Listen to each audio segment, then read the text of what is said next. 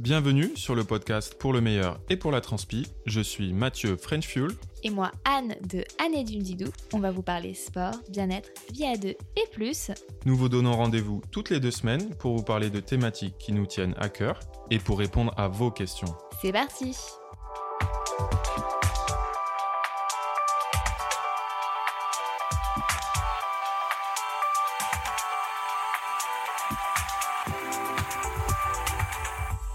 Bonjour à tous. Salut tout le monde. J'espère que vous allez bien. Ouais, on espère que vous avez passé euh, deux ou trois bonnes semaines Pourquoi depuis, le, depuis le dernier épisode. Ok, pas encore. Oui, bon, on est un peu en retard, écoute. euh, mais on, on est toujours là. C'est l'essentiel, malgré une actualité pas très. euh, Légèrement anxiogène, Enfin, pour pas anxiogène, dire... inquiétante, hein, c'est inquiétant.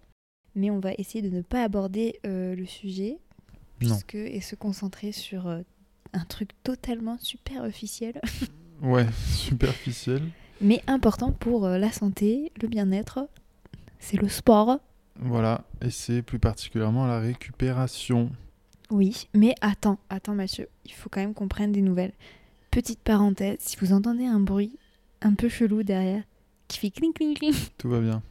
Tout va bien. C'est juste un poil euh, qui fait un, un bruit un- qui va m'énerver au montage. Donc future Anne qui fait le montage, ne t'énerve pas. Alors Mathieu, c'est quelles sont les nouvelles euh Quelles sont les nouvelles depuis la dernière fois? Eh bien, écoute, euh, je crois que tout va bien. On enregistre euh, ce podcast depuis un petit chalet perdu dans la pampa en Lozère, là. Mais on est- aime ça. On est bien au chaud alors que dehors il fait bien froid. Donc, euh, donc tout va bien. Bah, le, le mec a reçu un mail de Iron Man quand même. Oui, oui, oui, oui, euh, effectivement.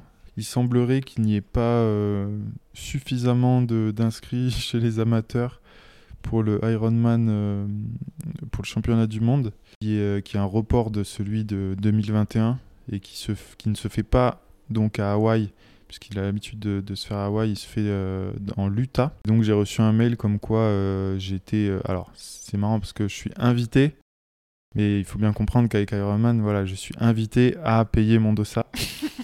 Euh, comme tout le monde hein, d'ailleurs. Oui. Et euh, c'est pas, euh, c'est pas un petit billet, hein, puisqu'on se parle de 1000 dollars. Mais tu vois, j'aimerais comprendre comment c'est, pourquoi c'est aussi cher de participer. Parce que Parce que normalement, c'est le championnat du monde. Un Ironman c'est cher, mais c'est pas 1000 dollars, c'est pas 1000 dollars quoi. Au plus cher, vraiment au dernier moment, t'achètes ton dossard, c'est quoi 400 euros? Non, en plus. 500 Alors, euros aux- pour avoir regardé justement aux États-Unis, il y a, ça peut, c'est autour des 600, 700. Oui, mais c'est des dollars, donc en euros, ça, ça, ça doit être 500 mais euros bon, maximum. C'est quand même. En gros, euh, si, si- si eux ils prennent sur le, le prix euh, certainement moyen des courses aux États-Unis, c'est un 1000. tiers de plus. Oui, c'est grosso modo un tiers de plus. Parce que c'est le championnat du monde. Bah justement, ça devrait être gratos en fait si tu t'es qualifié. Ah non, oui, mais non. Bah non. moins cher. Ouais, ça marche pas comme ça. C'est pour le prestige, la gloire. Non, c'est pour le monnaie. Et Hein. surtout la monnaie de De la Ironman. moula moula quoi. Encore, purée. encore que quand c'est le dossard pour euh, le, on va dire le vrai championnat du monde à Hawaï, le truc mythique, euh, le berceau, le berceau du triathlon. Oui, donc. À la limite, voilà, enfin, je, je trouve, voilà, je- ça me pose pas de problème, tu, parce que c'est un mythe. euh, tous les triathlètes amateurs euh, qui performent un peu, euh, voilà, veulent le faire une fois. Pas moi. Mais bon, cette Pourtant, année, euh, cette année, il n'est pas, il n'est pas à Kona, à Hawaï. Oui, on a euh, compris. oui, on a compris Donc voilà, Mathieu. mais c'est toi qui m'as lancé sur le sujet. hein. Il crie pas dans le micro, ça sert Tu à m'as rien. lancé sur le sujet. Donc euh, je ne sais pas, j'ai encore 6 jours pour me décider. Wait and see. Moi, je dis rien. Oui, t'es une fille. Bon, et toi? Quoi de neuf? Bah, Tu n'as pas reçu de mail? D'invitation payante? Non, écoute, non, je n'ai pas reçu de mail et moi, je continue ma prépa trail pour mon objectif euh, en juin. euh, tout va bien. euh, Enfin, tout va bien. Ouais, non, tout va bien, écoute. Je suis en train de tester des chaussures Oka puisque j'ai changé de, de chaussures depuis fin décembre et j'en suis donc plutôt contente. Donc voilà, écoute. Tu vas pouvoir tester ça sur un, un vrai trail bientôt Ah oui, parce que celui, des, celui de, de c'était pas. Un plus long. Oui, je serai au Seven Trail. Seven Trail. Seven Trail. Et toi, et toi, tu seras au trail de l'oignon doux. Le trail de l'oignon doux. Et franchement, j'espère vraiment qu'on aura des oignons parce que les oignons des Cévennes, les amis, On adore ça. on adore ça. C'est quelque chose. Voilà, voilà. En parlant de bouffe, on va passer quand même à notre euh, thème du jour qui est la récupération. Et vous verrez pourquoi cette transition était magique un peu après. Exactement. Parlons donc de la récupération et pourquoi c'est important, surtout lorsqu'on enchaîne euh, les efforts. Euh, et on en parle parce que nous, on pratique surtout les sports d'endurance, donc que ce soit le triathlon ou le trail et même l'ultra trail. Vous êtes beaucoup à pratiquer également ce, euh, ces mêmes activités. Et euh, on sait tous que euh, ça nécessite bah, beaucoup d'heures d'entraînement. Et donc, comment optimiser la récupération? Est-ce qu'il y a des, des grands principes à savoir ou peux-tu nous éclairer? Alors, avant de parler de gestion des entraînements, on va d'abord distinguer la récupération du repos. Le repos, c'est zéro. Voilà, ça rime avec euh, rien, rien du tout, nada, poète poète, c'est juste le fait de ne rien faire. Et le repos, ça peut être associé par exemple à une coupure, donc c'est-à-dire pendant deux semaines, vous faites aucun sport. C'est plage. C'est vraiment repos, le corps il relâche complet, euh, on est bien, tout va bien, on fait la sieste, on prend de- des cocktails et on refait la sieste, puis on dort, puis on refait la sieste, puis on mange. Voilà, c'est ça le repos, le vrai repos. Repos égale zéro. La récupération, c'est pas la même chose, c'est vraiment une période de transition entre ben entre deux entraînements, donc par exemple le- ce qui se passe entre le lundi et le mardi, ça peut être aussi de la récupération entre une très grosse course et la course d'après. Donc là, ça s'étale sur plusieurs semaines. C'est-à-dire comment euh, bah, se réentraîner sans en fait euh, se faire de la surfatigue et, et être en surentraînement. Et donc là, pour le coup, être totalement contre-productive et donc ne pas pouvoir bien récupérer. Donc en fait, c'est vraiment plein de petites astuces et de choses que vous pouvez mettre en place pour optimiser votre récupération. Et c'est même des choses qui doivent devenir des réflexes. Donc c'est pour ça qu'on va juste sur cette première partie d'épisode se concentrer sur les piliers de la récupération. Et vous allez voir que dans ces piliers-là, vous construisez votre propre maison et vous choisissez en fait les piliers qui sont la fondation de votre jolie petite maison sportive. Parce que on n'utilise pas ces piliers euh, de la même manière chacun en fait. Chacun est différent, chacun a besoin d'une récupération adaptée à son effort, à son corps et aussi à ses préférences. Nous, on vous donne les clés et après, c'est à vous de tester et de voir ce qui vous correspond et ce qui vous va le mieux et aussi ce qui correspond le mieux à la période. Parce que des fois, À vous verrez, période, ouais. votre corps n'a pas besoin de la même chose. euh, Et vous verrez euh, aussi si vous faites par exemple euh, une course de triathlon et qu'ensuite vous enchaînez sur du trail, eh ben, vous allez voir, la récupération ne sera pas la même que si vous faites euh, l'inverse, c'est-à-dire vous faites un- une, course sur route, un gros trail et que vous réenchaînez derrière sur un triathlon. Voilà, ce sera pas la même chose. Donc on, on va un peu parler de justement de, de gestion euh, un peu après, avant de se plonger. Mathieu, quel est d'après toi le pilier, genre le pilier incontournable que tout le monde aura Mon préféré en plus. L'alimentation, Oui. la nutrition. Alors effectivement, on va mettre dans le même panier nutrition et hydratation. Ça, c'est vraiment le plus important. Quel que soit après un entraînement, après une course, ça sera adapté finalement à l'intensité, à la durée de l'entraînement ou à la durée de la course. Mais la nutrition, c'est super important pour refaire tous les stocks de tout ce que vous avez épuisé, donc sans rentrer non plus dans euh, voilà ce qu'il y a en protéines, en glycogène, en glucose, enfin voilà tout ça, voilà c'est super important. Et c'est pour ça les amis qu'on vous dit, c'est bien de se faire plaisir avec la nutrition, mais il faut aussi penser que votre corps a vraiment besoin d'aliments nutritifs. Donc c'est super de se faire euh, de l'alcool, de se faire euh, genre un petit plaisir en mode je vais me faire une pizza, mais pensez aussi que votre corps il a besoin de vrais carburants pour refaire les réserves et vraiment dès euh, l'heure qui suit après une course ou un entraînement, il faut vraiment se focaliser là-dessus pour pouvoir optimiser la récupération et ne pas rater cette, fa- cette fameuse fenêtre. c'est vraiment le terme, hein, c'est une fenêtre métabolique pour votre corps. Une fois qu'elle est fermée, eh ben c'est trop tard. Ce sera vraiment trop tard. Euh, vous, vous aurez beau euh, essayer de rattraper, votre corps il, euh, il aura raté le coche et vous allez un peu voilà mouler On dans la semoule. Du retard, ouais. et- Oui, exactement, et vous serez fatigué, voilà, tout simplement. Donc c'est euh, pour ça qu'il faut pas il faut pas se rater et tout de suite embrayer sur cette phase de récupération par la nutrition, mais aussi par l'hydratation. Donc vous transpirez, vous perdez des sels minéraux. Plus vous allez transpirer, plus vous allez transpirer longtemps. Plus il va falloir se réhydrater et n'oubliez pas que euh, euh, la balance est tout le temps négative pendant votre effort, c'est-à-dire vous aurez beau vous hydrater pendant votre effort, globalement, on ne couvre jamais la perte hydrique par, euh, la boisson en fait pendant un effort. On va dire qu'on essaie au maximum d'équilibrer, mais en fait, on sera toujours dans le négatif à la fin euh, d'un entraînement, d'une course. Donc c'est pour ça qu'il faut vraiment beaucoup, beaucoup s'hydrater. S'hydrater avant l'effort, mais vu qu'on là on parle de la récupération, c'est s'hydrater après l'effort. Donc forcément, on vous parle de boissons pétillantes, d'eau.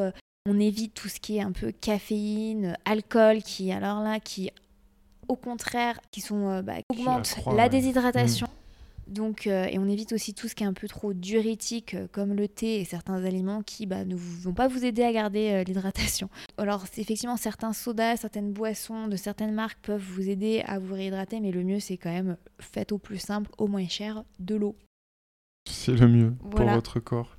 Autre petit pilier, je te fais encore deviner. Toi, qu'est-ce que tu mettrais dans ta préférence ensuite? Moi, ma préférence, ce serait les étirements. Ouais, effectivement. Donc, euh, ça, c'est pas ça, ça va pareil. Alors là, les étirements, il y a vraiment beaucoup d'écoles. Il y a plein d'écoles. Euh, n'en faites pas, euh, faites-en, faites-en tout de suite après l'effort ou faites-en beaucoup bien après l'effort. Là, c'est pareil, c'est en fonction de votre ressenti. Il y a des personnes qui vont avoir besoin de le faire euh, bah, tous les jours, plusieurs heures après leur entraînement. Il y en a qui vont avoir besoin de le faire juste une fois par semaine et ça va suffire. Il faut vraiment écouter son corps. moi personnellement en trail j'ai énormément besoin de m'étirer parce que j'ai souvent les hanches qui se, bloquent, j'ai des problèmes maintenant dans le bas du dos, j'ai les fessiers qui sont un peu plus puissants, j'ai des faiblesses qui font que euh, voilà, il faut tout étirer, tout remobiliser. Donc on part étirement et mobilité. Et ça, c'est vraiment euh, la récupération extrêmement importante. Mais au-delà de ça, c'est aussi de la prévention des blessures euh, pour vraiment garder de la mobilité, garder de la puissance. Alors, on évacue le préjugé qui fait que oui, je m'étire, je n'aurai pas euh, de courbatures. C'est faux, hein. les courbatures, c'est vraiment pas lié aux étirements. En fait, les courbatures, c'est de la fibre musculaire qui a été cassée. Et en fait, le temps qu'elle se répare, euh, voilà, vous allez, vous allez avoir des courbatures, tout simplement.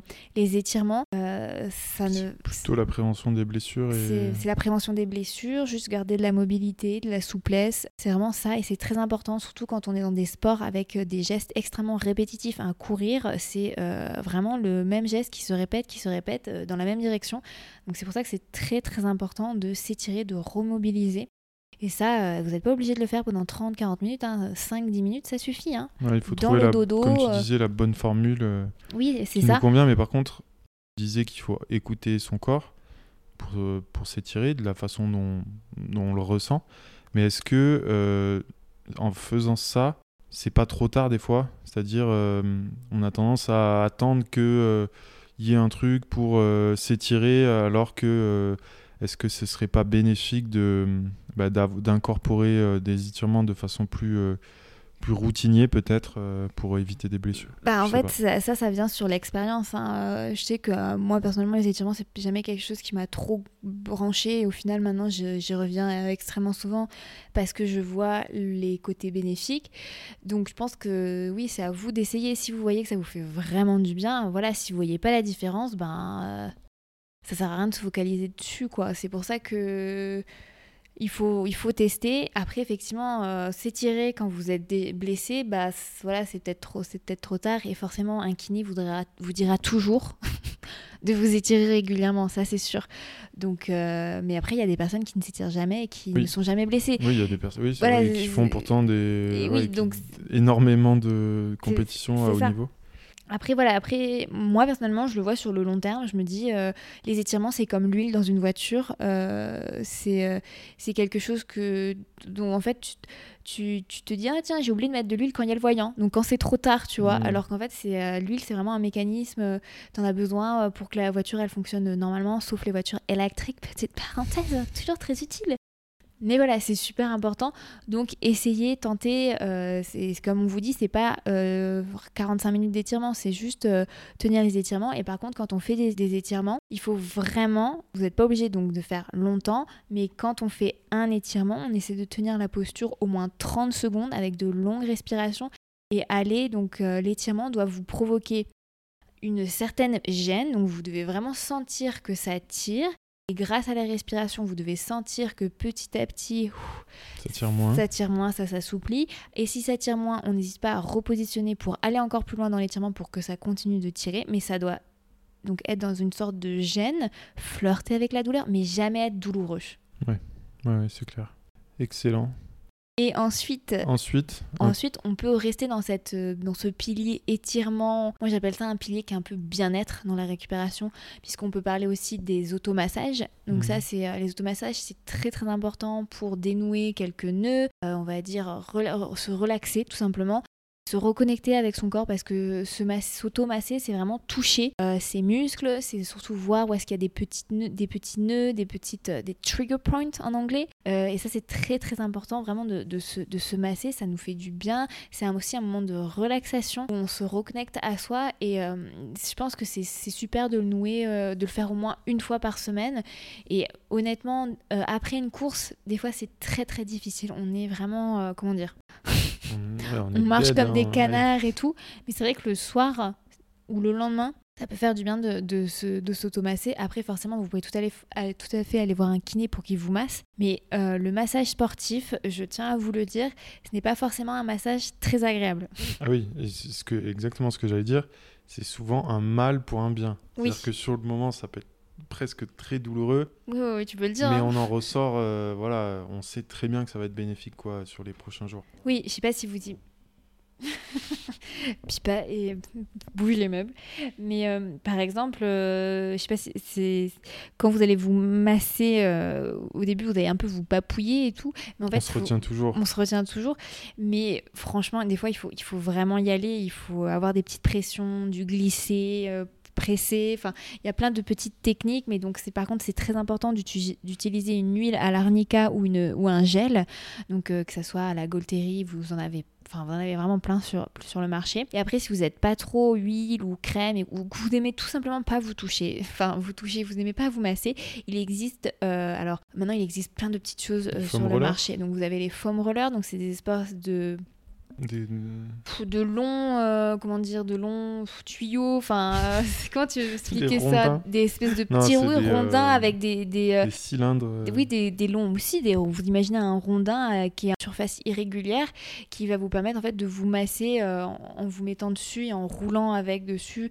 Vous avez une vidéo sur ma chaîne YouTube où vous avez des, petits conseils pour vous masser avec. Moi, je le fais énormément sur les mollets. Ouais, voilà, moi je l'ai fait sur les mollets, les quadriceps parce que c'est des muscles qui sont euh, des gros muscles, on va dire, et que clairement il faut vraiment mettre des fois tout son poids dessus pour pouvoir, euh, faut y aller en profondeur pour pouvoir dénouer certains nœuds. Et je peux vous assurer que franchement, je me force à le faire. C'est vraiment des moments, mais vraiment pas agréables. Je me force à le faire avant les trails et après le trail. Ah, et moi, moi, euh, franchement, je... ça me fait hurler. Hein après les compétitions. Non, mais ne hein. dis pas ça, les gens ne bah vont jamais le faire après. Bien sûr que si. Mais je peux vous assurer un mal pour un bien. Et après, par contre, c'est très, très, très, très important de bien vous hydrater pour euh, tout évacuer parce que forcément, euh, les, muscles accumulent pas mal, euh, on va pas dire des déchets, mais il faut s'hydrater. Dès que vous vous massez, il faut vraiment bien, bien, bien s'hydrater parce que pour éviter les cystites, pour éviter les petits trucs pas très agréables. Donc pensez-y. Et autre petite chose, vous pouvez aussi utiliser les les foam rollers, c'est pas super cher. Vous pouvez en trouver pour 10, 15, 20 euros. Vous pouvez même utiliser juste une balle de tennis hein, pour le faire. Euh, par contre, euh, là, on est next level euh, sur les sur les massages, c'est les guns. Gun massage. Les guns massants. Donc ça ressemble vraiment à un, pistolet, sauf que ça pèse 3 kilos et en fait ça marche sur vibration et sur percussion. percussion. Et alors là c'est pareil. Hein. Comment vous expliquer bah Là c'est un peu l'image de, de, se faire du marteau-piqueur sur ses muscles. Non mais quand et même de pas. façon et de non mais bien sûr c'est. C'est très il y a plusieurs embouts d'ailleurs, hein, mais c'est de façon beaucoup plus précise du coup. Et c'est très utilisé maintenant de plus en plus par les, les kinés d'ailleurs. Hein. Ouais. Et ça permet vraiment d'évacuer des points de tension euh, euh, bah, plus, de façon plus précise, en fait, euh, à un endroit précis d'un muscle. Et c'est très efficace. Ça peut aussi être très douloureux, du coup, suivant les endroits. Très douloureux. En fait, c'est là, c'est pas douloureux comme si vous vous faisiez mal, mais c'est, on va dire, c'est pas super agréable, quoi. Ouais, c'est pas super agréable. Non, mais et ça peut être très utile. je parle en connaissance de cause, de cause pardon pour des, également pour des douleurs chroniques. C'est-à-dire des, des, quand on a des gènes un peu. Non, mais typiquement. Oui, des euh, trucs la- qui soignent pas, que, qui, ne fait, qui ne se fait pas soigner plutôt. Mm, Non, mais qui sont très dures et très longues à faire soigner. Typiquement, euh, la ponévrosite euh, voûte plantaire. Il y a quand même beaucoup de coureurs qui en, qui en souffrent. C'est une, c'est- c'est- qui en souffrent. C'est une gêne plus qu'une souffrance. Et du coup, euh, ce genre de, de massage avec les, les pistolets, ça peut vraiment aider. Oui, après, on rappelle que ça coûte. ça coûte combien ces trucs? 300 euros au Ça, moins ouais, ça doit Non, vous avez des- aller de- 250 Voilà, c'est entre 150 et 300 euros quand même ces Mm. trucs-là. Après, euh, on va dire qu'ils ils durent des années. hein. Voilà, c'est un Oui. investissement. Euh, nous, on, on voit l'utilité surtout en voyage où bah tu peux pas tout emmener. euh, voilà, tu peux clairement un foam roller, ça prend une place folle quoi. Un petit pistolet, ça prend vachement moins de place. Euh, et surtout, on, on se le partage à deux. Après, voilà, pour les, la peau névrose, euh, une balle de tennis, hein, euh, ça fait du bien aussi. Après, c'est vrai que le massage euh, par percussion, c'est quand même euh, différent de l'automassage euh, de foam roller. C'est vraiment euh, pas plus efficace, mais enfin, c'est- Ouais, c'est- ça, peut différent, aller plus quoi. en profondeur sur des points plus précis, en Mm. fait, je pense. Mais les, les deux combinés, c'est le top. ouais. Et d'ailleurs, on parle, on va parler aussi de mince, comment ça s'appelle Électrostimulation Oui, l'électrostimulation. Bah, qu'en fait, on en parle de moins en moins puisque j'ai l'impression que le, bah, justement, le gun euh, tend un peu à, À prendre un peu la place. Voilà, c'est alors c'est pas du tout euh, la même, enfin c'est pas du tout la même chose Ça a le même objectif. ça- mais ça a le même objectif. Donc l'électrostimulation, c'est des petits patchs que vous venez coller euh, sur vos muscles et ensuite il y a un petit appareil qui électrostimule euh, vos muscles en profondeur. Donc euh, bah, c'est tout simplement pour faire une régénération, on va dire, bah, refaire un peu circuler le sang pour que le muscle se régénère plus facilement. Et pour ce faire, le muscle doit se contracter, mais vraiment euh, très rapide et très, très en surface. Pour vous illustrer l'électrostimulation, qui est utilisée mais vraiment pas dans ce cadre-là. Donc l'électrostimulation, ça peut vous aider à bien récupérer. Ça peut éviter aussi une perte de masse musculaire quand vous êtes blessé. On va dire, ça peut pas éviter, mais ça Ça ralentit. ouais. Et ça peut aussi vous aider à vous remuscler quand vous êtes euh, dans une phase de reprise après blessure. Donc ça, c'est vraiment très utilisé dans un cadre médical par les kinés. Mm. Euh, des fois, qui vous les posent en même temps que vous faites euh, bah, de certains mouvements pour vous aider dans cette réathlétisation. Honnêtement, si vous avez jamais été face à ça, euh, c'est vraiment très très étrange parce que ça peut même être très douloureux euh, quand elle est très très forte cette électro- électrostimulation puisque c'est vraiment une contraction musculaire que vous n'avez pas commandée. Donc euh, voilà. Ouais, c'est particulier. Oui, c'est particulier. Vous pouvez le voir à la télé avec les fameuses pubs Slenderton, hein, où vous voyez des mecs qui sont déjà musclés ou des nanas qui ont déjà des ventres plats avec des espèces de ceintures où le ventre se contracte tout seul. Voilà, alors juste pour vous dire, ça ne fonctionnera jamais en fait, parce que c'est vraiment, il faudrait vraiment porter ce truc-là pendant au moins deux heures tous les jours et genre ne rien. Oui, non, enfin oui, voilà, c'est- c'est là, c'est plus euh, mensongère. Mais Voilà, par ça ne remplace c'est- pas le C'est sport, une vraie quoi. utilité une vraie pour utilité la, pour la récupération. et ouais. la récupération. Et moi, à titre perso, j'utilise plutôt en phase de reprise après des blessures ou, euh, ou justement quand je suis blessé, puisqu'il y a des Il y a des, plein de petits des programmes programmes. Pour euh, la récupération et pour Oui. la aider en tout cas euh, euh, lorsqu'on est blessé, lorsqu'on a une tension musculaire, etc. Moi, Oui, j'utilise plutôt oui, comme ça. Alors moi personnellement je l'ai aussi utilisé mais j'ai jamais vraiment vu tu vois genre euh, de grosses différences. Euh, j'ai l'impression que j'utilise plus en mode effet placebo. Tu sais, je me dis ouais, on va, je, Ouais. je vais faire ça, on sait jamais, ça va peut-être aider, tu vois. Après, c'est un tout. Enfin, Oui. moi, je sais que quand je, je suis blessé à un truc musculaire, Bah tu fais voilà, plein de pas choses en ça. fait. C'est voilà, c'est je mets du froid, Oui, je fais ça, En je parlant me de froid. masse. euh, voilà. Voilà. Et en parlant de froid, Et en parlant de froid, une, autre, un- encore, encore un autre pilier. Ça, c'est c'est pareil, j'appelle ça encore du bien-être. Ça peut être euh, tout à fait des utilisations, on va dire, à la fois du froid et à la fois du chaud. Donc quand on parle de froid, euh, c'est de plus en plus à la mode, c'est la cryothérapie. Il faut savoir que le froid, ça peut soulager en termes de douleur, mais ça peut aussi soulager tout simplement bah, quand vous avez les, les membres fatigués. Donc ça peut être... Alors là, on est vraiment dans de la récupération immédiate après effort, sinon il n'y a une grande, il y aura pas une grande différence dans votre récupération. Donc là, ça doit être vraiment être immédiat.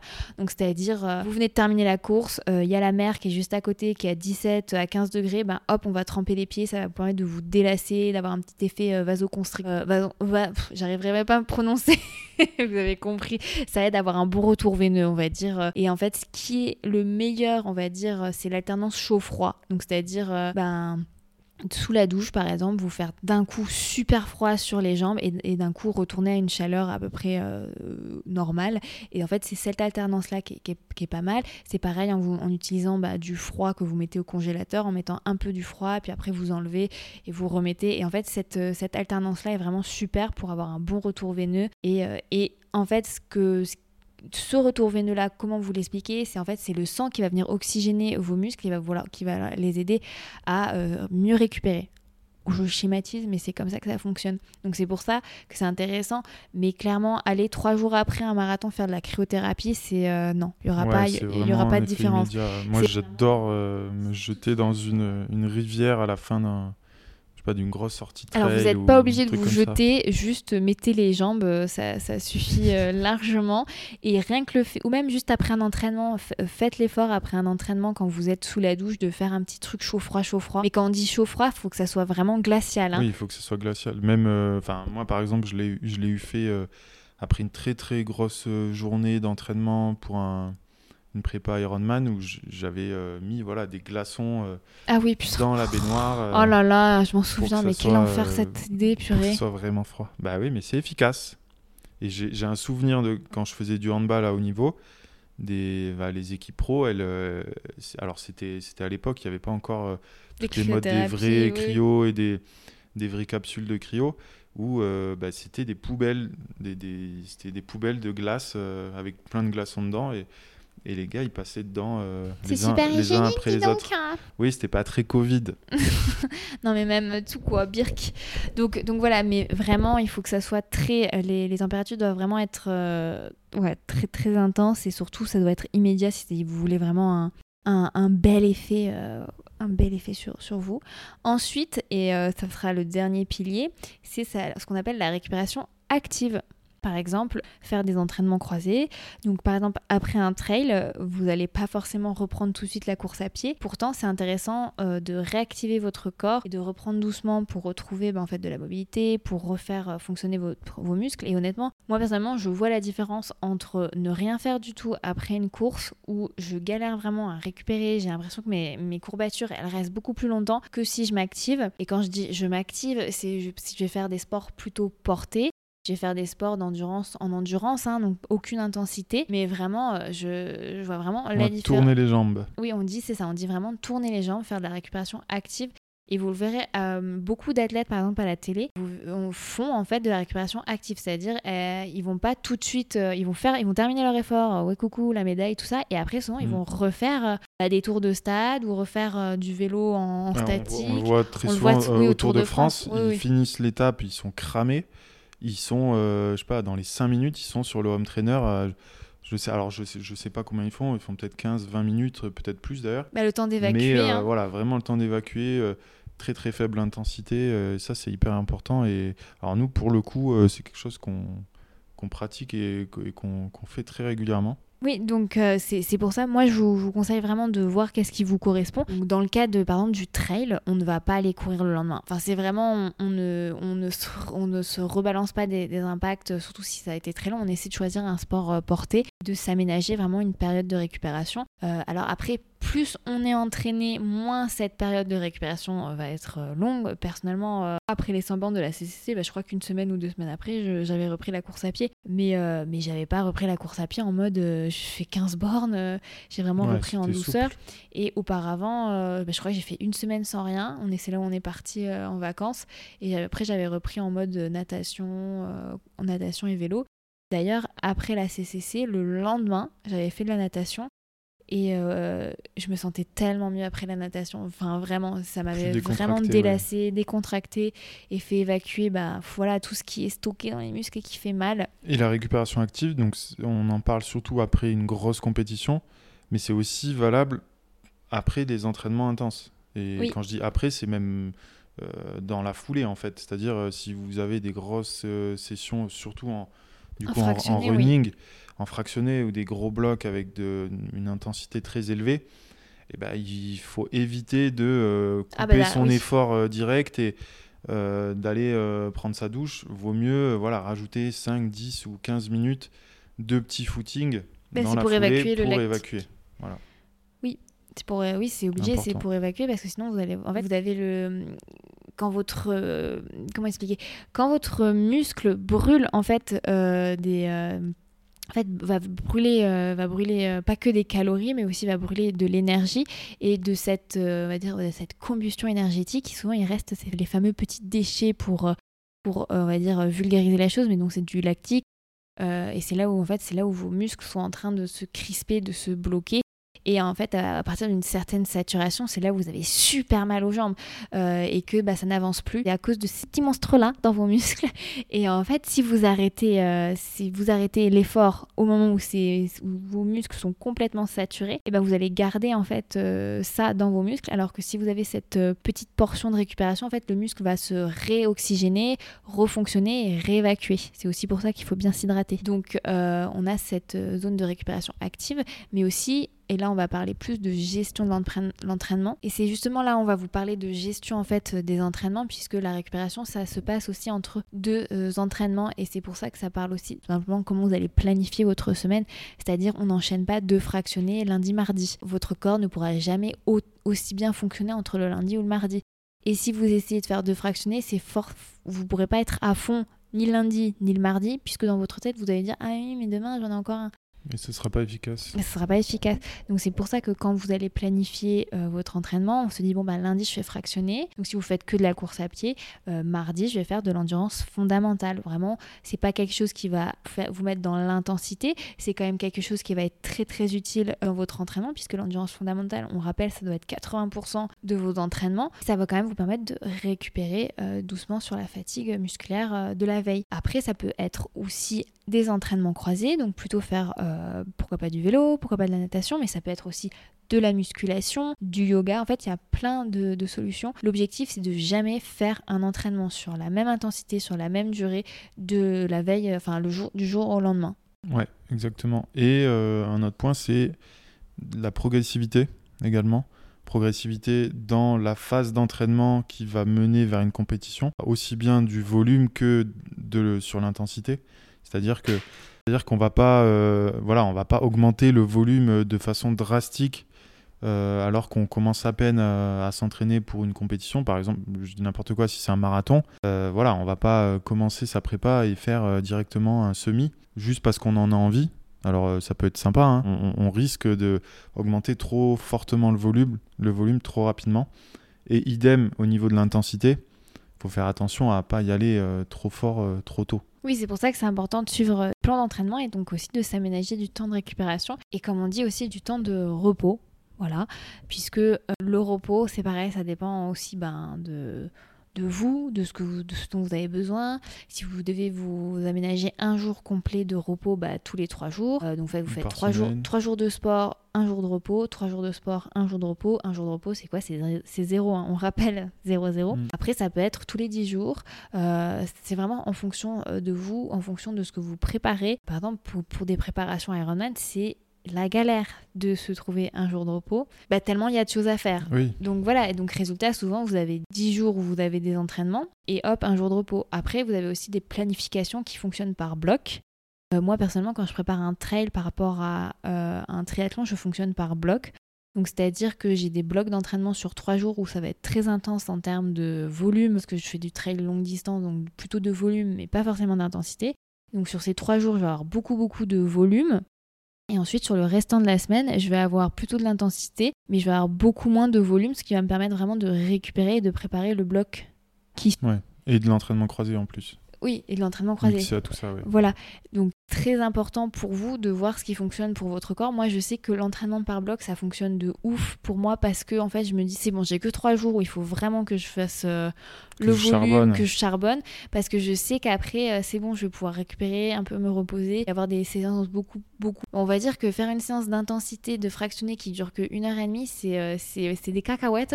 Après, quand, après que tu te sois tapé euh, 7 heures de trail ou euh, 5 heures de vélo euh, dans la même journée. Mais, mais je rappelle que c'est pour de l'entraînement d'ultra trail, donc forcément on, on- on cherche à faire du volume, mais vous n'avez pas besoin de faire du volume toute la semaine. C'est ce que je vous explique. Ouais. Donc si par exemple vous êtes quelqu'un qui euh, bah, travaille du lundi jusqu'au vendredi, bah, dans la semaine vous pouvez faire des trucs plutôt light avec votre jour de repos, et par contre le week-end vous faites un gros bloc d'entraînement qui va vous permettre de faire du gros volume, faire de la distance euh, pour votre objectif trail. Donc moi personnellement c'est comme ça de toute manière que je, je- les personnes qui ont vraiment des horaires compliqués, je leur fais du- de l'entraînement par bloc. Ok. Et euh, repos complet à la fin de la saison? C'est assez commun. Moi je suis team, il faut faire deux coupures par an. Psychologiquement ça fait du bien aussi de, Mhm. de genre tu lâches le truc. Le sport c'est du plaisir et c'est vrai que enchaîner les prépas, enchaîner, enchaîner, enchaîner. Au final des fois tu dis bon bah il faut, il faut, il faut et euh, c'est bien la discipline, mais au bout d'un moment il faut aussi se, se faire du bien couper, ouais. et savoir couper. Et personnellement c'est toujours, c'est alors moi souvent c'est plutôt en septembre que je coupe parce que euh, c'est vraiment entre souvent j'ai tous mes objectifs qui sont passés et pff, ça fait du bien de couper. Et euh, pendant l'hiver tout simplement parce que bah en hiver euh, pff, bah voilà Ça fait quoi, du bien. ça, ça fait du bien et surtout il n'y a pas grand chose On à a envie de préparer. manger. Et par contre, quand tu dis coupure, t'entends quoi par coupure? Bah, coupure, c'est zéro. Coupure, c'est euh, tu fais rien qui fait monter ton cœur, tu fais rien avec impact, tu fais. C'est ça, voilà. Est-ce que par exemple dans coupure on peut dire euh, si euh, Bon, si par si exemple tu je veux- suis un- je suis principalement un runner, je fais principalement de la course à pied. Bah, tu fais pas de course à du pied. Tu fais- En fait, tu fais pas ton voilà, sport. je peux faire autre chose. Je, je peux faire un foot avec les potes, je peux faire Oui. un peu de vélo euh, en intensité relativement faible toujours, mais Alors, oui, mais donc par exemple, tu iras pas faire 5 heures de vélo, tu vois ce que je veux dire? Tu iras pas faire du VTT pendant 3 heures. En fait, il faut vraiment se dire que votre corps, il, il est, il est au repos. Après, c'est super en fait d'aller tester d'autres sports pendant cette semaine-là. Mais vraiment, pendant cette semaine de repos, on lâche le sport euh, qu'on fait toute l'année. Euh, voilà, on, on lâche. Par exemple, vous faites du triathlon, bah là, il faut vraiment. euh, il faut même la natation. Oui, même la natation. Même natation faible pour moi c'est Non, il à faut, faible il faut, il faut faire c'est un peu comme du repos. il faut faire le cachalot sur la plage et bronzer si vous faites de la natation toute l'année. On fait de la brasse.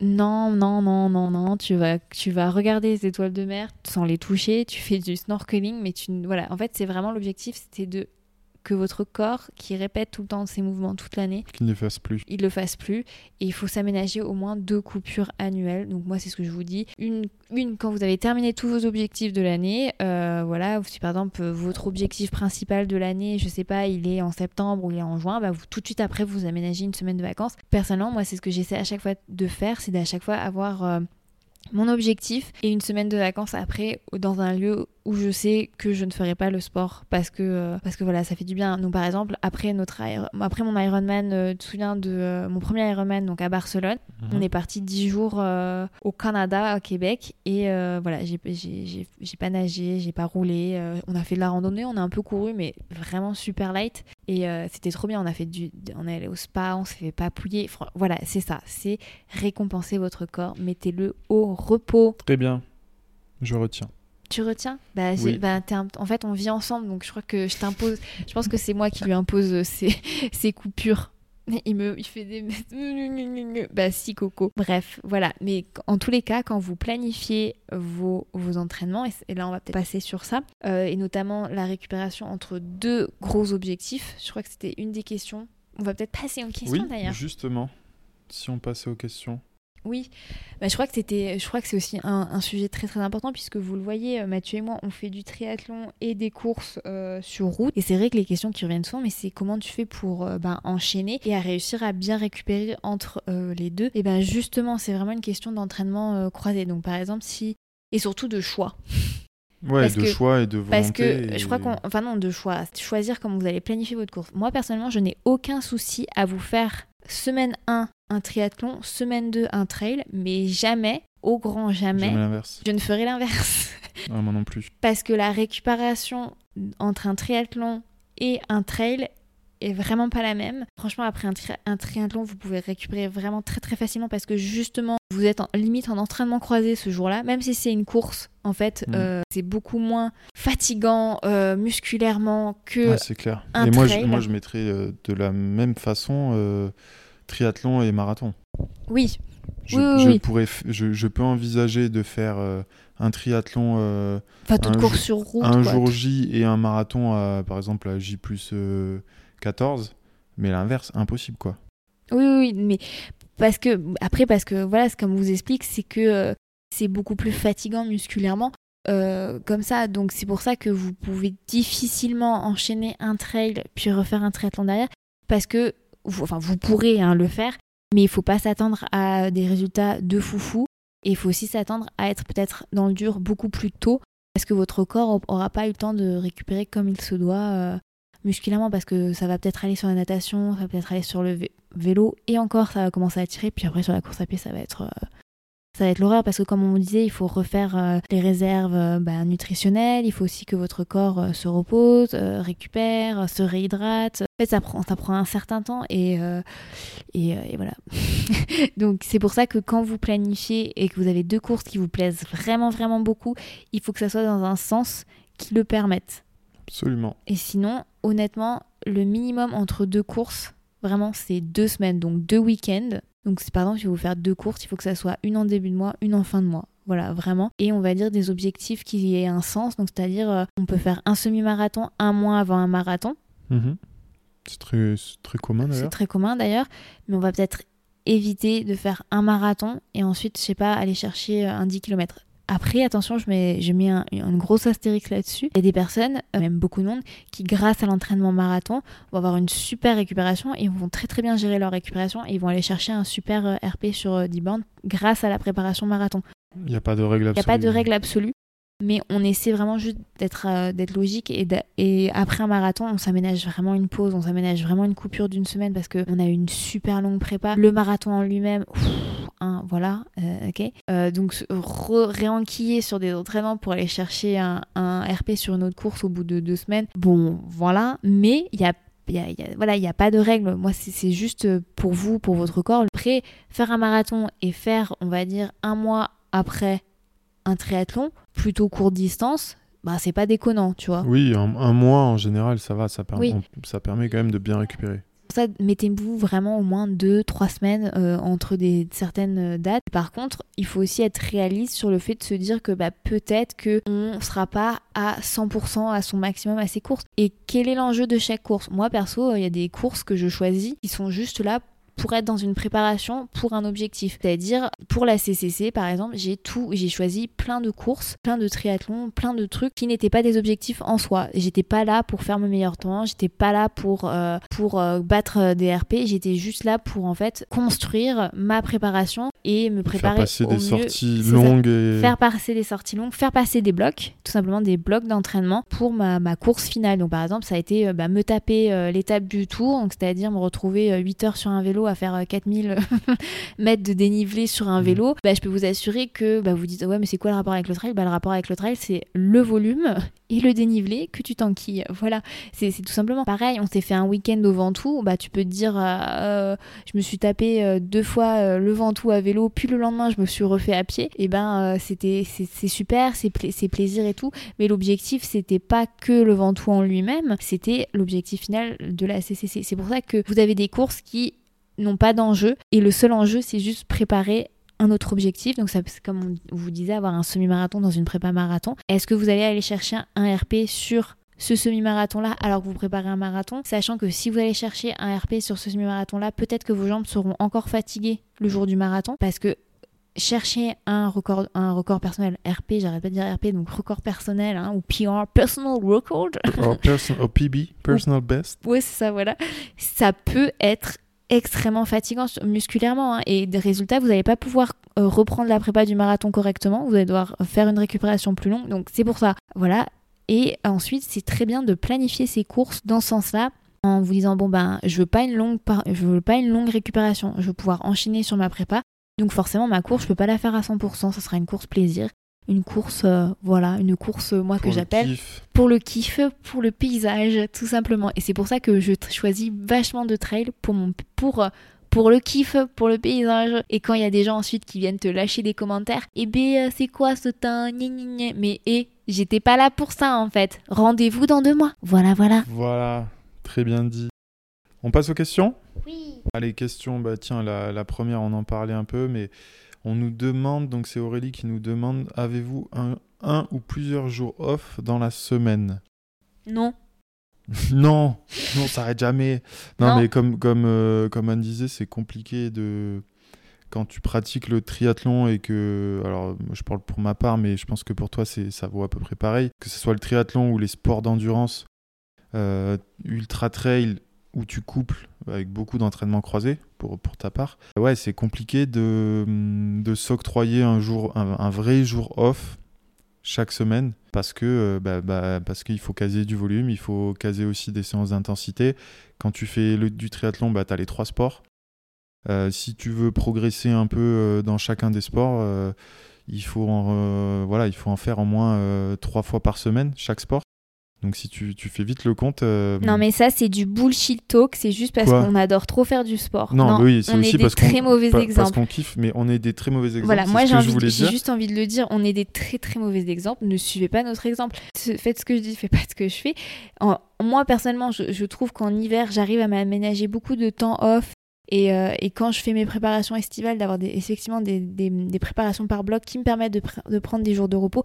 Le repos, c'est super important et souvent, vous le voyez, dès que dès le lendemain d'un jour de repos, blam, vous êtes beaucoup plus euh, efficace. Moi, je le vois par exemple en natation. Dès que j'ai un jour off ou deux jours off de natation, bam, je trouve que la, séance d'après, je- vraiment, je suis dans une phase de progression. C'est pareil en cyclisme, c'est pareil en, en course à pied. Donc non, aménagez-vous ces jours-là.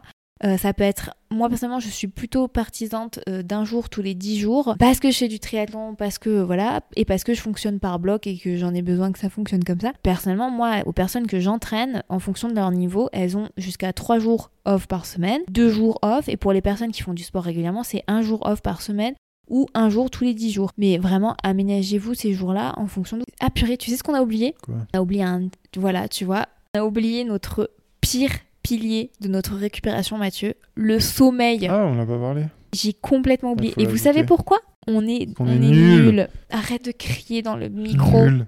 On est On, nul. on est nul. Le sommeil, On se les couche amis. trop tard. Et de toute manière, ça a été prouvé. Le sommeil réparateur, bah, de toute manière, vous avez besoin de dormir pour que votre corps se, ré- se répare, mais aussi euh, moralement, mentalement, vous avez besoin. C'est de la fatigue. Comme je vous disais souvent, le trail, le triathlon, c'est beaucoup de concentration sur le terrain, sur la stratégie de course, sur les ravitaux. Enfin, c'est épuisant. hein. Donc, le sommeil, c'est super important. Et vraiment, il y a une très très grande différence. Ça a été prouvé scientifiquement entre les personnes. Et là, c'est vraiment, on parle d'heures hein, de, sommeil. hein. Il y a toujours des gens, ah oui, mais moi, j'ai besoin que de 6 heures et je suis optimale. Oui, mm, jusqu'à un certain point. Quand tu fais du sport, je peux t'assurer qu'à partir de 7 heures et dès qu'on arrive à 8-9 heures de sommeil, 8-9 heures étant vraiment Optimal. opt- le, vraiment le, le temps de sommeil optimal pour un sommeil réparateur qui va vous permettre ensuite euh, bah, d'enquiller derrière. Euh, en dessous, en fait, c'est vraiment des risques de blessures, risques de surfatigue, risques de surentraînement. Et, et c'est vraiment prouvé. Hein. Non, non, c'est. Et, et même plusieurs triathlètes le, le disent et le reconnaissent que bah, en 6 heures, en fait, ils, ils ont pas, ils ont pas assez. non. Et c'est sans compter les siestes, des, des micro-siestes Ah, aussi. oui, oui, oui. qui peuvent être euh, hyper réparatrices. Et c'est d'ailleurs, euh, je pense qu'on en avait déjà parlé dans le podcast, mais c'est très vraisemblablement le, la grande différence qu'il existe entre les, les professionnels, les coureurs élites, si on, si on reprend nos, nos sports à nous, on va Mm. dire, et les amateurs. Les amateurs qui ont un- en général voilà, un boulot euh, classique euh, euh, dans la journée. euh, et donc qui ont des temps de- d'entraînement qui sont plus restreints, c'est-à-dire on va, on va s'entraîner plus tard dans la journée ou beaucoup plus tôt dans la journée, donc on réduit le temps de sommeil bien souvent. Mm. On peut pas faire de sieste bien souvent, et c'est vraiment la grande différence qui existe entre les coureurs élites, le, c'est le- cette partie-là de la récupération, le sommeil permet de, euh, bah, de pouvoir euh, Grappiller, ouais. ench- voilà, grappiller des- de l'énergie et de pouvoir euh, bah, faire plus d'intensité après quand on fait une séance ou encore ou faire plus de volume sans se blesser. Voilà, c'est hyper Exactement. important. Donc pour vous, c'est important que euh, le week-end, quand vous êtes dans une très très grosse prépa, si vous sentez que vous piquez du nez dans l'après-midi, bah, allez faire une sieste. hein. Vraiment, il y a Foncez. Nous, dans les bras de Morphée. bah, on dit, ouais, nous, on n'a pas trop sommeil, mais en vrai, on adore faire des siestes. On fait tout le temps des siestes. Tu adores faire des siestes et je, je t'admire pour ça. Moi, j'aimerais pouvoir en faire autant. Moi, j'adore faire des siestes. Voilà, enfin, faites des siestes et essayez vraiment, quand vous êtes dans des moments où vous avez beaucoup d'heures de sport, de d'essayer d'aller vous coucher plus tôt. C'est euh, Ouais. Même si vous vous dites, non, mais moi, 6-7 heures, ça me suffit. Après, ok, on est tous différents, on a tous un rythme différent, mais vous verrez que des fois, 30 minutes de plus, quand votre corps est plus fatigué, bah, vous, vous le ressentirez, ça ira vraiment, euh, vraiment mieux, quoi. Ouais, lâchez Instagram et euh, couchez-vous. Oui, oui, oui. euh, Euh, question de Rémi. Comment faire pour enchaîner les entraînements et augmenter le volume sans se blesser? Eh bien, j'ai envie de te dire, Rémi. Mais en fait, c'est en fait, tout simple, c'est un fonctionnement pyramidal, c'est ce qu'on a dit, rajouter 10% petit à petit, rajouter une séance, euh, mais une séance courte, et en progression. Donc par exemple, si on vise un marathon, il faut toujours s'aménager au minimum 8 semaines. Après, tout dépend du niveau de base, mais c'est ce qu'on disait, c'est vraiment ajouter petit à petit. Et dès que le corps est un peu fatigué, vous, vous sentez que ça tire trop, ben on réduit la séance d'après pour pouvoir euh, reprendre un peu derrière. on est vraiment sur, euh, on va pas passer de quelqu'un qui fait 3-4 euh, heures de sport par semaine à boum 20 heures du jour au lendemain. Non, ça c'est sûr. Là l'objectif c'est juste si on fait 3 fois du running par semaine, et eh ben on reste au début à 3 séances avec une séance qu'on va de plus en plus grossir et au fil du temps rajouter une quatrième séance, mais la quatrième séance, elle reste vraiment petite. C'est vraiment de la progressivité. Hein. Euh, moi, par exemple, quand je fais des prépas semi-marathon, souvent on prend des personnes qui, qui ont déjà fait des 10 bornes, donc on part de ce 10 bornes-là. On va rajouter 1, puis 12, puis après on va aller à 14, puis après on va faire 15-16. Et après on peut aussi fonctionner si on, a, si on fait une heure de running, ben on va faire 1h5, 1h10, 1h15, 1h20, 1h30 et ainsi de suite. C'est vraiment de la progressivité et c'est pour ça qu'il faut de la patience et de l'écoute pour son corps. Mais c'est vraiment sur plusieurs semaines. Parce que sinon, euh, c'est tendinite, c'est vraiment des, des, risques de blessures qui, qui, sont vraiment pas très agréables. On a Julien qui nous demande le froid, ça marche vraiment? Entre parenthèses, grande poubelle avec des glaçons. Ah bah tiens. Ça marche. Oui, mais comme on vous le disait, il faut que ça soit vraiment tout de suite après l'effort dans le cadre de la récupération. Après, quand c'est les cadres de bobo, donc c'est-à-dire euh, tendinite, euh, donc on est dans le cadre vraiment de protocole, euh, c'est-à-dire surélevé, glacé, oui, ça marche pour soulager la douleur. Hein. C'est vraiment pour soulager la douleur. Par contre, en récupération, c'est ça, c'est immédiatement après. Tout à fait. Question de Lucie. Pensez-vous boire assez d'eau au quotidien? Vos tips pour y arriver? Alors, bah alors on va demander à celle qui se fait des cystites d'effort. non mais bon bah. S'il y a un truc euh, que tu peux optimiser. Non mais c'est pas vrai. Moi je trouve qu'au quotidien je bois assez. C'est en pendant les courses ou pendant l'effort où j'ai du mal à boire. Mais ça c'est ça c'est. Pendant euh, tes entraînements je trouve surtout. Pendant mes entraînements ou par exemple à vélo je peux oublier de boire pendant. Je bois pas quoi. mais euh, mais j'ai même pas la sensation de soif. Tu vois c'est ça le problème en fait. C'est fou. Donc moi, personnellement, c'est j'ai toujours un thé ready to drink. toujours un thé, toujours une mais gourde. Ça, ça marche pas euh, pendant les entraînements. Pendant, oui, mais pendant les entraînements. Mais de soif et le fait que mon corps il a pas été assez hydraté, c'est je le sens tout de suite après. Donc résultat, je bois, je bois, je bois. Mais après, euh, pour les tu vois, il y a des gens qui me disent Ouais, moi j'aime pas le goût de l'eau. Bah, ça, tu vois, j'ai toujours quelque chose. C'est super bon l'eau. Moi j'adore l'eau. Après, j'adore l'eau pétillante. Ça, je, je, peux boire des litres et des litres d'eau pétillante. Mais c'est vraiment juste avoir tout le temps de l'eau à disposition, c'est tout. Et de l'eau visuellement à disposition. Donc, c'est-à-dire une bouteille qui est tout le temps remplie, un verre d'eau qui est rempli, ou une tasse qui est remplie, et tout le temps, tout le temps, tout le temps. Donc, par exemple, si vous êtes sur votre lieu de travail, il y a toujours une gourde. Enfin, vraiment, ça, un, mais ça, c'est un vrai type qui fonctionne, quoi. Moi, je sais que si j'ai une bouteille ou une gourde avec moi, tu vas la boire. que je l'ai à portée de main à côté de mon ordinateur, mais genre, je, je bois tout le temps. Mmh, et, et, je sais qu'en prépa, euh, en période de prépa Ironman, je les ai fait d'ailleurs bien souvent euh, pendant l'été, donc au moment bah où on a le plus besoin de boire en plus. Je montais à quasiment 8-10 litres euh, d'eau. Alors eau plus on va dire café ou autre boisson, mais j'ai dû monter café c'est diurétique. Hein. Jusqu'à 8-10 litres d'eau par jour. Après, vous pouvez. Après, boire, ça passe aussi par, par exemple, des smoothies, des soupes, des, des trucs comme ça. Mais il n'empêche que l'eau, euh, voilà, c'est. Euh, Et un petit, quand même, un petit tips pour savoir si vous ne buvez pas assez la couleur de votre pipi, couleur odeur. Si c'est trop foncé, si c'est de l'ice tea, aïe aïe aïe, il faut boire plus d'eau. Si, si ça sent fort aussi.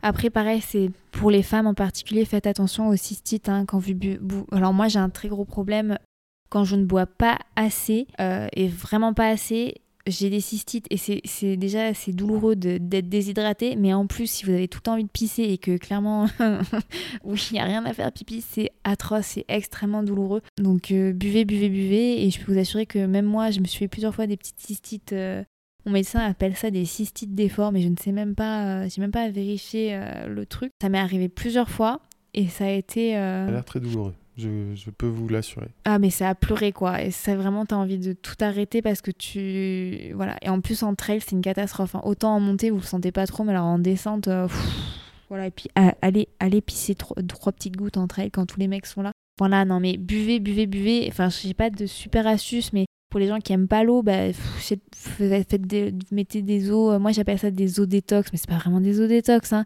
Si vous mettez, vous savez, des, un peu des petites rondelles de citron, rondelles de concombre, un, petit, un peu de fraise dedans, et puis hop, ça, ça infuse et ça vous fait des petites eaux avec euh, un peu parfumées.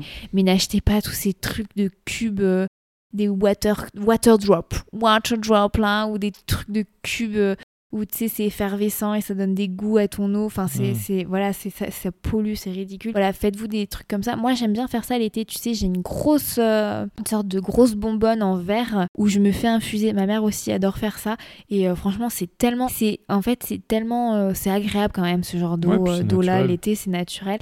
Donc voilà, c'est n'hésitez pas à vous faire ça. Mais après, oui, ce qu'on vous dit, hein, une gourde, une tasse, tout le temps à dispo, tout le temps à disposition. Vous verrez, vous, vous serez en train de boire tout le temps. Tout à fait. D'ailleurs, j'ai soif question- là. Question de. Clélia, peut-être. À combien quantifier... Oula, c'est très dur à dire comme mot. À combien quantifieriez-vous Quantifiez, quantifierez-vous Quantifiez-vous Oui, mais c'est euh, à une conjugaison particulière. Euh, C'est, euh, bref, conditionnel. la part de la récup dans la performance et la progression. Euh, Donc c'est sûr que c'est considéré comme la part 50-50. comme la part euh, immergée de l'iceberg dans, Oui, on va dire dans l'entraînement. Sauf que euh, bah, bien souvent la part immergée, elle est, C'est la elle est plus presque grosse. plus importante. En tout cas dans, dans l'imaginaire de Mais l'iceberg. je, je pense qu'en fait, c'est un cercle vicieux. Tu ne récupères pas bien, tu vas mal faire tes entraînements, tes entraînements vont te désespérer, tu vas encore moins bien récupérer derrière. Je pense que c'est vraiment, euh, je dirais pas 50-50, mais en fait, tu auras beau t'entraîner à donf, si tu ne récupères pas bien derrière, tu Ouais. pourras jamais progresser. Si tu manges au McDo tous les jours, euh, si tu dors pas bien, euh, tu peux avoir les meilleures qualités du monde et être Ouais. super fort à l'entraînement. À un moment donné, ça va casser quoi. Donc euh, moi, je pense que c'est 70-30, 70% la récupération, 30% euh, Mm. l'effort. Parce que en fait, euh, ouais, t'auras beau faire plein plein d'efforts s'il n'y a pas cette récupération derrière. Et c'est pour ça que je pense que c'est une bonne image, euh, cette histoire d'iceberg. Pas progresser, et c'est vraiment votre corps, en fait, pour progresser, pour aller vers votre objectif, il fait des ajustements. Les ajustements, ils se passent quand vous vous êtes dans cette phase de récupération. Donc, c'est-à-dire quand vous avez posé vos baskets. Et en fait, s'il ne peut pas s'ajuster, vous ne pourrez pas progresser.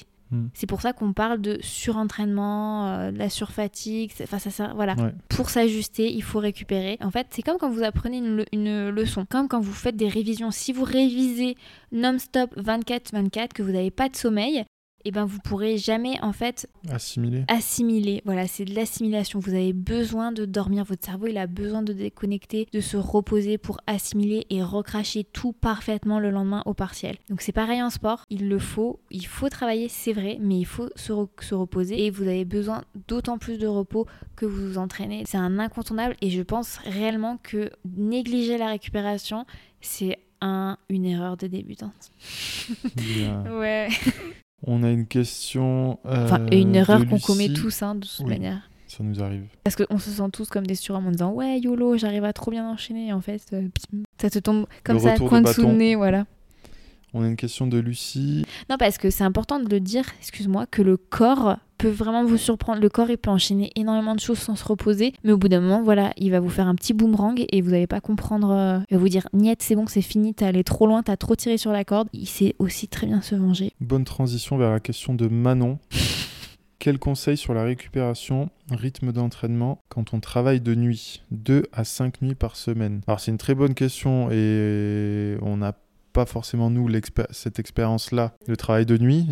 C'est- vrai que c'est très particulier. Bah, en fait, clairement, bah, l'essentiel c'est d'avoir le sommeil et le repos. Quand on- Après, ça dépend, hein, parce que si, la- si elle a des enfants, enfin si elle a des obligations dans sa journée, c'est très très compliqué. Surtout que bah, là, c'est un, un décalage même du rythme naturel euh, du corps. Donc c'est vraiment la priorité, c'est le sommeil, le sommeil, le sommeil. Et il faut savoir que le sport, c'est quand même, euh, il faut faire attention quand on fait du sport avant d'aller se coucher, parce que c'est aussi très excitant. Donc ce qui pourrait être bien, c'est peut-être qu'une fois qu'elle s'est reposée, on évite de faire du sport après sa journée de travail. Ou en l'occurrence de sa nuit de travail, on va plutôt privilégier du sommeil ou par exemple faire du yoga, des étirements, faire de la récupération euh, tranquille et caler sa séance de sport pour le coup avant son travail pour que ça soit vraiment, on va dire, quelque chose qui la booste pour sa nuit. Moi j'adore faire du sport le matin ou, euh, j'ai adoré faire du sport avant le travail parce que je trouve que c'était, euh, ça me permettait de vachement me concentrer sur ma tâche parce que mon corps était, était fatigué, on va dire, enfin mon corps était pas fatigué physiquement mais je veux dire ça me, mon corps était centré, c'était bon, il, avait déchargé son, sa, son surplus d'énergie. Moi je pense que voilà, je la conseillerais plutôt comme ça.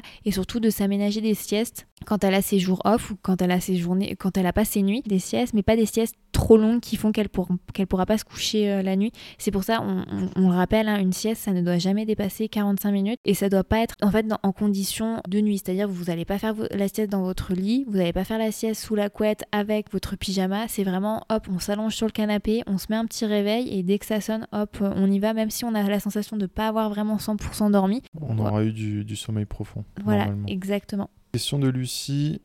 Est-ce que vous arrivez à être assidu sur vos séances de récupération et étirement? Oui, moi j'adore ça. J'adore. Moi j'essaye. En tout cas, on essaye. Hein. Je, bah, vu que la plupart du temps, les, ma dernière blessure, c'est lié à, peut-être pas assez d'étirement, justement, bah, je, je, fais attention. Après, c'est aussi mon métier, donc je passe énormément de temps à m'étirer, à faire euh, forcément des cours là-dessus. Oui, c'est assez naturel. Et ensuite, j'adore manger. donc il n'y a pas de souci. Moi, c'est surtout euh, effectivement l'hydratation qui, est vraiment mm. compliquée, les automassages, euh, mais il y a certaines choses parce que j'aime pas ça. Euh, si j'aime bien boire, mais c'est juste que je suis pas une bonne, bonne élève. Mais après, il y a des choses qui font tellement du bien à son corps. Et je trouve que c'est tellement en fait un peu la récompense pour son corps. Tu sais, on, le malmène un peu en sport quand même. Et je trouve que ça lui fait du bien et ça remet un peu les, les compteurs à zéro. Et quand on voit sur la séance d'après bah, que notre corps, il est, comment dire, il est reconnaissant, on se sent mieux, la séance se passe mieux, tout déroule mieux, bah forcément t'es un peu plus assidu. Mais oui, il faut le dire qu'on n'est pas des super bons élèves quoi. Mathieu, il s'étire bien en ce moment. Moi, alors j'essaye les étirements de faire au moins une vraie séance par semaine. Mm. Après, je m'étire quand même régulièrement, euh, voilà, dès que je peux, euh, sur des, moments assez courts. Moi, je pense que mon plus gros déficit, euh, mon plus gros souci, c'est le sommeil en fait.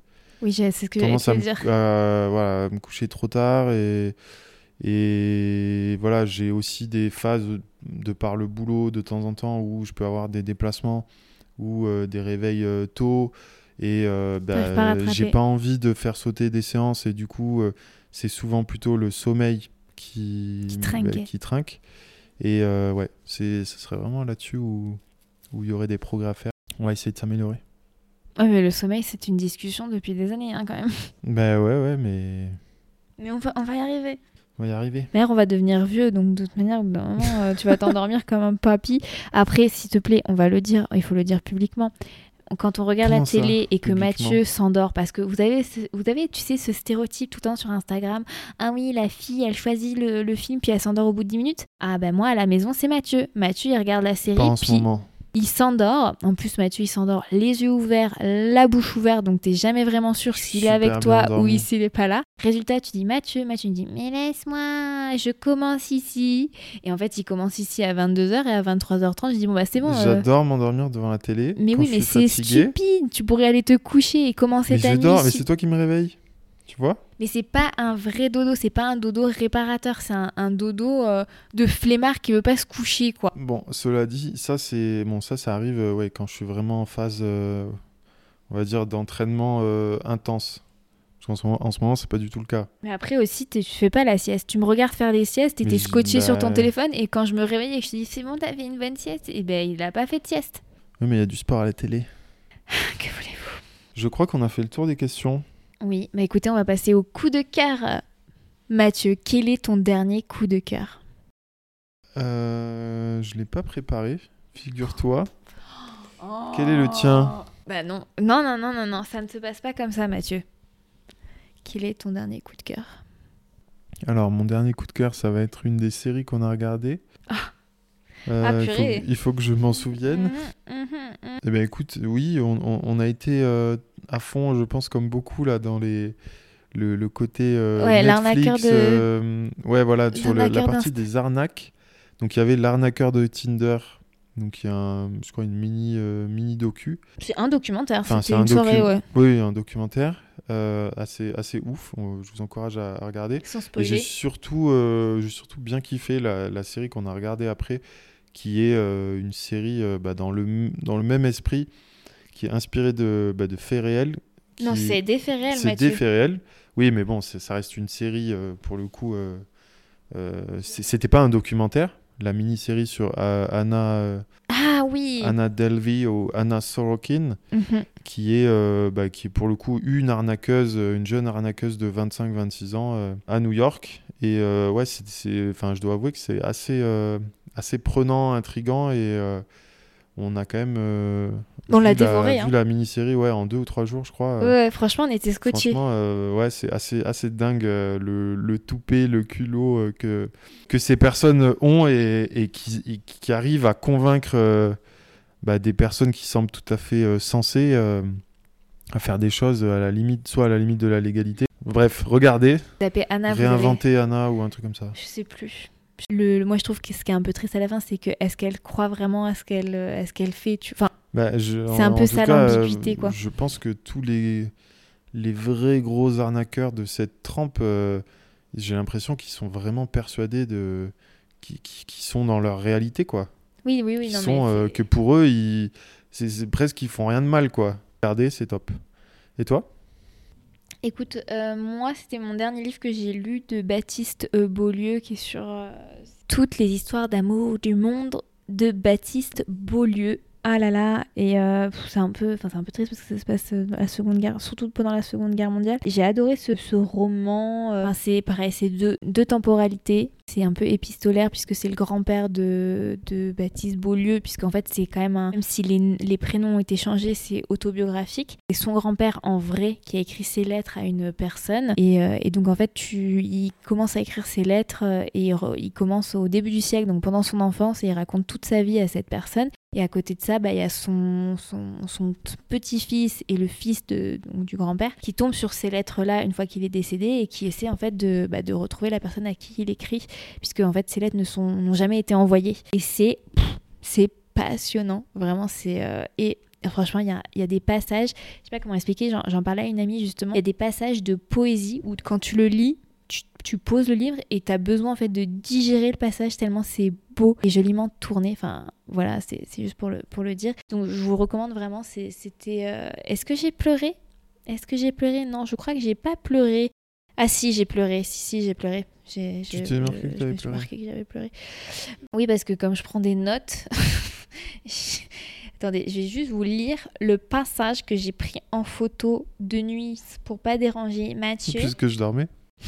Non mais parce que tu dormais. Tous les jours, toute la beauté du monde vient nous visiter, l'ignoriez-vous. Elle éclate là sous nos yeux, elle est, elle est dans un baiser furtivement donné, dans ses mains réunies, puis réunies plus fort dans le rire innocent et sans objet de nos enfants, dans ce premier élan du cœur qui jaillit lorsque de passage dans la rue vous reconnaissez un vieil ami et que ce vieil ami vous reconnaît. Elle change d'habit tous les jours, toute la beauté du monde, et ce n'est jamais chose aisée que de la reconnaître. Nous devrions passer les 24 heures de nos jours, 365 jours par an, toutes les années de nos vies ici-bas à reconnaître ces masques. C'est moi je trouve ça juste sublime. Tu tombes sur ce passage et tu te dis bah tu te dis bon alors honnêtement on pourrait remplacer par beauté par les petits bonheurs moi je trouve parce que euh, ça ça pourrait être aussi ça. Mais voilà, il y a plein de petits passages où tu te dis mais waouh et honnêtement ça fait et je suis Baptiste Beaulieu, il a à peu près notre âge. En plus, c'est un médecin qui est à Toulouse. Et ça fait plusieurs fois que j'essaie de, lire des, romans d'auteurs et d'autrices de, notre génération. Donc, c'est pas des, gens qui ont notre âge qui écrivent euh, là actuellement. À chaque fois, je, suis déçue. Je trouve qu'il n'y a, pas- il y a pas cette poésie naturelle que tu peux retrouver dans certains passages. Et là, là c'est la première fois que j'ai retrouvé ça et je me suis dit, waouh, c'est pas tiré par les cheveux. Alors, ça se trouve, euh, Baptiste Beaulieu, il a dû réétire- réécrire 50 fois ce passage pour arriver à, à cette. euh, Tu vois, moi, je trouve que c'est juste de la poésie Mhm. naturelle. Regarde, je lis les mots, ça coule, et t'es, ah ouais, c'est trop, trop beau. Et, et je suis tombée sur plusieurs romans où tu sens en fait que l'auteur se force à faire de la poésie, un truc naturel, et au final, tu te dis, Ah, ça sonne creux, ça, ça va pas. Et là, je suis tombée, voilà, tout est naturel, c'est, c'est beau, ça se lit, mais voilà, donc euh, moi, c'est, mon coup de cœur, voilà. C'est encore un coup de cœur livre, tu vois, mais au moins j'essaie d'alterner un peu parce que. Voilà. On n'a pas le thème du prochain épisode de podcast. Peut-être qu'on fera les erreurs de débutants triathlon trail, Ouais, on peut-être. verra. On, on le mettra.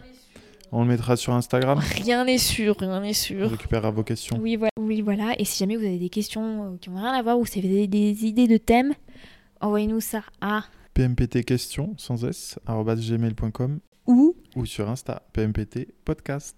Voilà, voilà. Écoutez, on espère que cet épisode vous a plu et on vous dit, À très bientôt. voilà, prenez soin de vous. Bye bye.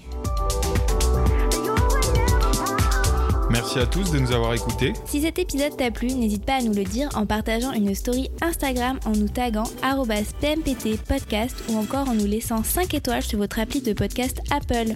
Vos commentaires et vos appréciations nous encouragent beaucoup. N'oubliez pas également de vous abonner via l'application que vous utilisez actuellement pour nous écouter. Vous pourrez ainsi recevoir gratuitement les prochains épisodes. On vous remercie encore de nous avoir écoutés jusqu'au bout. À très bientôt. Salut